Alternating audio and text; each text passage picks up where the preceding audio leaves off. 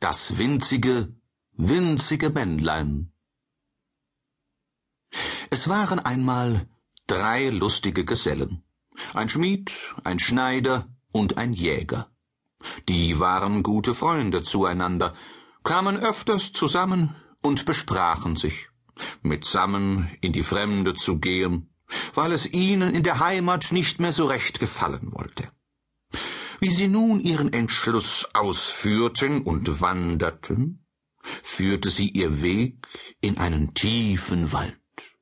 Aber heraus führte er sie nicht. Sie verirrten sich und liefen im Walde umher, bis die Nacht einbrach und sie weder Weg noch Steg sehen konnten. Endlich stieg der Schmied auf einen Baum und erblickte in einiger Entfernung ein Licht, merkte sich die Richtung, stieg vom Baume herab und ging nun mit seinen Gefährten auf das Licht zu.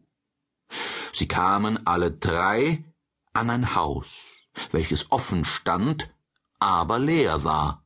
Wenigstens ließ sich niemand blicken, aber das Licht stand darin und schien. Wer hier wohnt, wird es uns nicht so sehr übel nehmen, wenn wir hier die Nacht verbringen. Wir können nun einmal doch nicht weiter, sprachen die 3 einer zum anderen und legten sich nieder, wo sich just für jeden ein geeignetes Plätzchen fand. Ohne alle Störung schliefen die 3 Gesellen die ganze Nacht und erwachten, als der Morgen da war, fröhlich und wohlgemut.